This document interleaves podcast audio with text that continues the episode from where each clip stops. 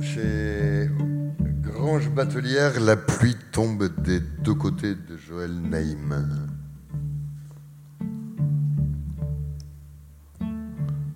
La jeune serveuse brune s'éloigne en slalomant gracieusement entre les tables. Le vin rouge que Lola commande à la serveuse lui promet d'émousser les aspérités des pensées prochaines. Est-il recommandé de boire avec cette nausée? Les verres sont trop grands, mais le vin est bon.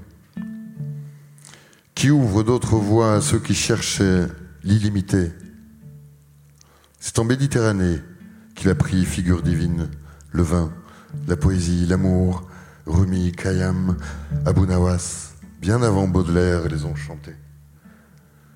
L'enivrement célébré comme un viatique à une vie plus élevée, le vin avant l'amour et après le combat. Aujourd'hui, de ces griseries poétiques, spirituelles et viriles, ne reste que le viril. Samir, si raide qu'il en est intimidant, ne boit pas, lui.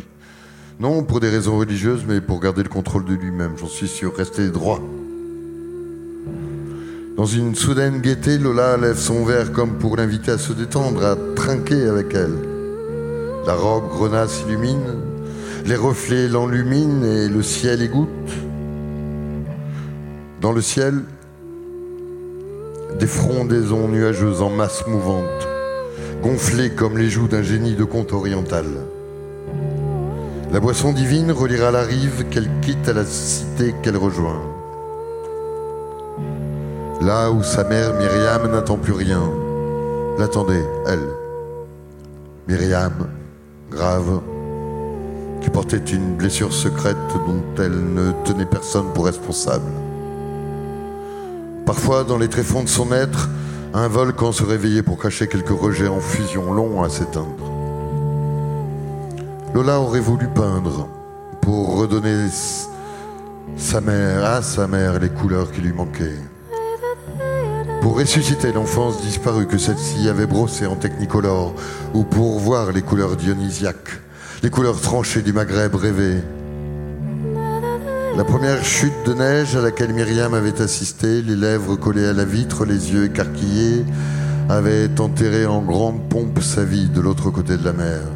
Funérailles pour les bleus, les jaunes, les ocres, les sables de l'enfance.